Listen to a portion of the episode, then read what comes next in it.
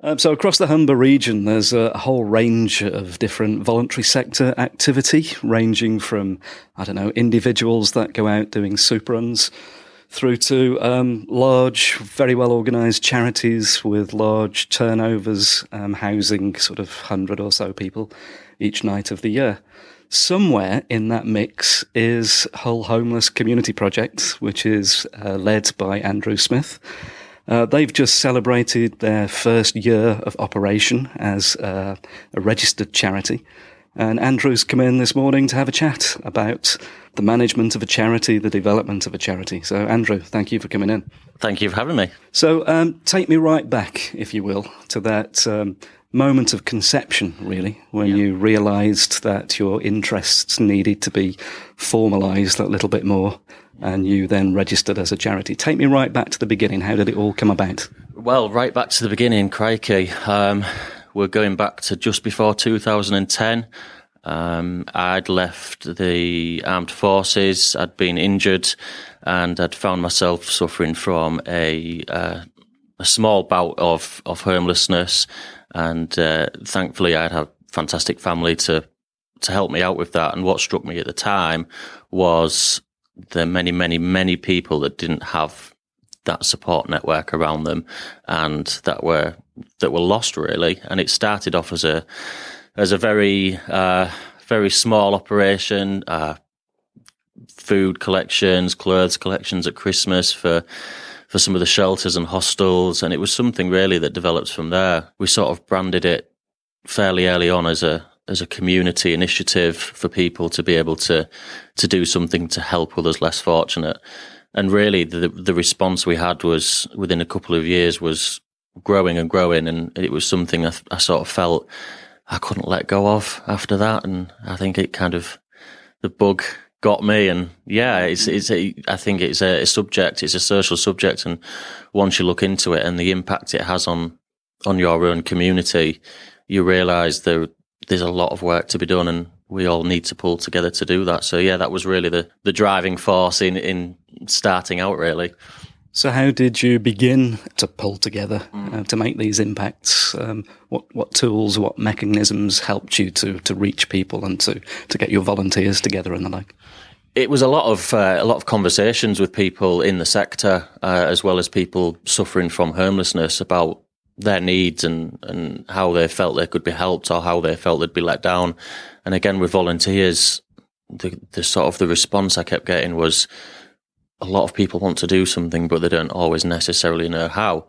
And with the, the ever growing mountain of clothes and food that we were collecting, so required uh, the the volunteers to go with it. So we basically people just came forward and said they really wanted to help, and and really, it started with a small team of people that just loved to to see a smile on someone's face and and know that they'd done something good that week.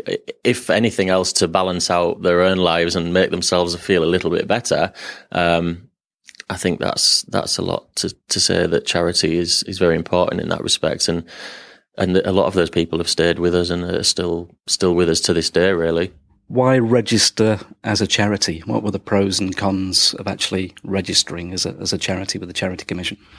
As the as the model grew, really for the organisation, we we obviously were exposed to a lot more um, aspects of homelessness, people that were were affected by or suffering by or, or indeed at risk of it, and through that work, it was very apparent that there was a a gap, if you like, and um, a need for more community action alongside tendered services um, in the city and in hum- in the Humber. So really, as an organisation, as it started to grow and it was it was very fluid and very natural, we soon realised that we were taking on a lot more responsibility and we had a lot more um, a lot more compliance and we had a lot of people re- relying on us. Really, we'd sort of made a commitment to a lot of people, and that registering as a charity really cements us as a as a serious organisation in the region. Um, but not only that, it gives us that the tools and the uh, resources to be able to have the best impact we can in the area. And I think that's very important. Any organisation needs to look at the impact they have and how they can improve that and the legacy they leave. So for us, it was really it was really a no brainer. It was something we had to do, and, it's opened up so many doors in the last twelve months. It's I'm, I'm really glad we did it. Tell me more about the uh, the sort of management responsibilities you have to take on when you become a registered charity. The, a lot, um, a lot. Again, it was something I never expected to to be doing, and it's something that I, I must admit is all new to myself and, and my board of trustees the the management it's like running a business and um, but the fact it's uh, it's a community charity the compliance and the insurance and the reporting is just phenomenal. It's out of this world. Um, we have over 25 volunteers all part-time a couple of them full-time. Obviously have we have financial obligations. We have our beneficiaries which are the men and women and children we're trying to help so the management of, of all those people and, and all those um, all those little directions and little projects is is is horrendous sometimes, but it's it it's really worthwhile when you know that you've got it right and and people are doing well and they're happy. And um, there's there's tons of fantastic advice and support in the city for charities. And really it, it's scary how much you have to do. but but that said, it's it's a must and it's a necessity and it's something um, it's something to be to be an effective organisation that that meets its charitable aims, and that, that's very important for a charity. Once you have set out your charity aims, you have to work as hard as possible to meet them, and um, the the compliance and the management has to be has to be good to be able to make sure we're doing what we say we're doing none of us can get it right every day, no. all of the time. No. So, uh, looking back over the last year, say in particular, give me some detail of a moment where something went wrong. So, some, you know, that, that big bump on the learning curve. Yeah. Uh, one of the big ones, really, for me was the we we'd just registered as a charity and we were sort of we would, we'd had all our paperwork together and we'd put all that together. And we really sort of felt like we were getting somewhere. The the work with our beneficiaries was was going well, and it was the sudden realization that I'm running a charity from my kitchen with no funding, all fundraising, and it was quite a low point for me in the respect that I felt that responsibility all of a sudden hit me, and I kind of felt like I had hundreds of children that I had to look after, and I possibly didn't know what to do, and it was all going to go terribly wrong. And and I think at the time it was very hard to deal with, and and I kind of panicked a little bit. And but I think you have to have the lows to have the highs, and I think as a as a certainly as a community organisation, you you have to you have to learn as you go. Nobody, like you say, we don't get it right all of the time. And it is a learning process. And I think you have to embrace those difficult times um, to be able to appreciate the, the, the better times and the, the, successes. So, yeah, that was a particularly. Um, that was a particularly low point for myself personally, anyway. Yeah. I suppose it's only right that I ask you about the better times now, yeah. then the successes over the last year. What's really sort of shined for you in the last year?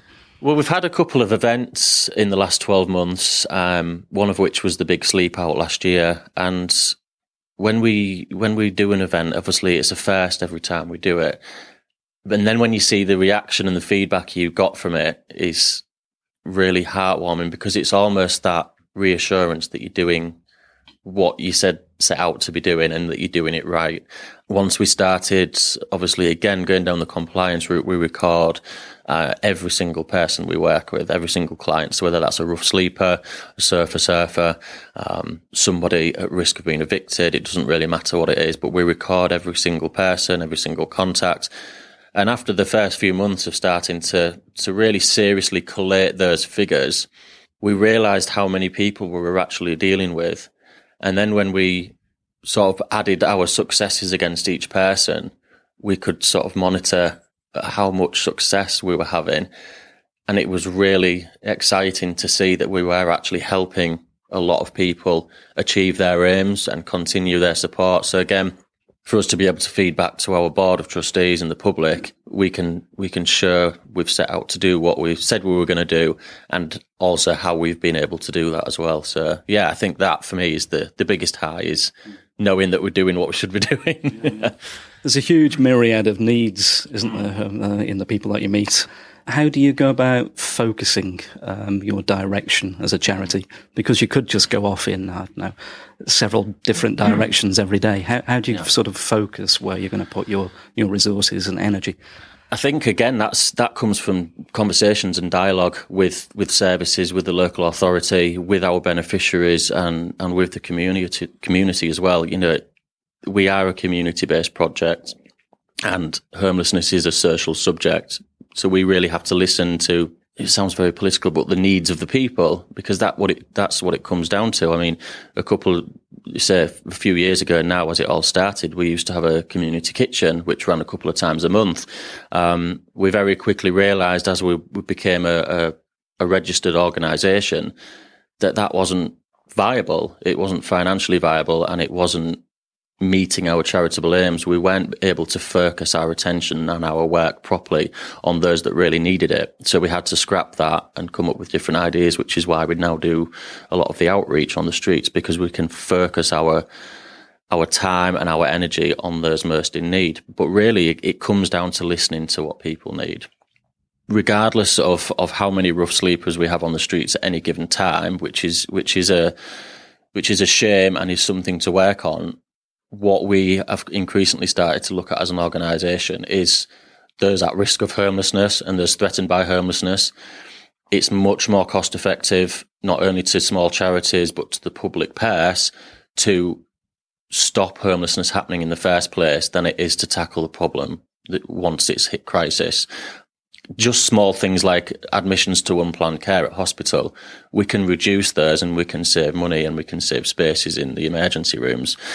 We can stop families from being evicted. We can stop children from suffering the, the, the complete upturn in their lives and maybe having to move schools and losing friends and relationship breakdowns with parents.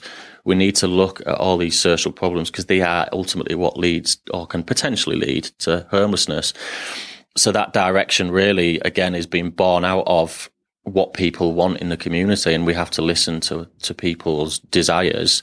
And and I think for us, a, a preventing homeless strategy is something I've been keen on for for certainly the last couple of years, and it's something over the next few years we're going to really ramp up and make sure everybody works together to to look at that that prevention. If the political genie was released from the bottle and granted you one wish to change one policy, one mm-hmm. government policy, what would that be? What would make it easy for you or easier for you mm. as a charity?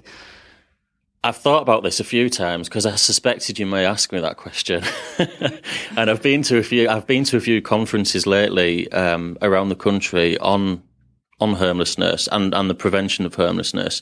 And one thing that keeps cropping up is social housing and not saying it's a problem solver by any any means at all, but social housing has a huge role to play in in our cities and our communities, and I do believe that we need to build more social housing. Again, local authorities have that duty to build more social housing there are a lot of new models being bandied around, a few from across the water, across from America, about how sustainable, affordable social housing coupled with good, solid, charitable work and local authorities can actually reduce those risks of homelessness, but not only homelessness, all those issues surrounding it as well. So abuse, um, sexual abuse, domestic violence, that kind of thing,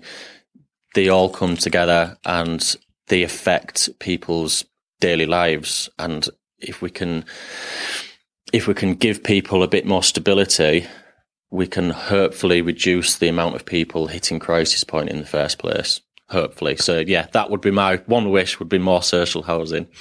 Andrew, it's been really good to talk. Thank you for coming in. Cheers. Thank you. Cheers.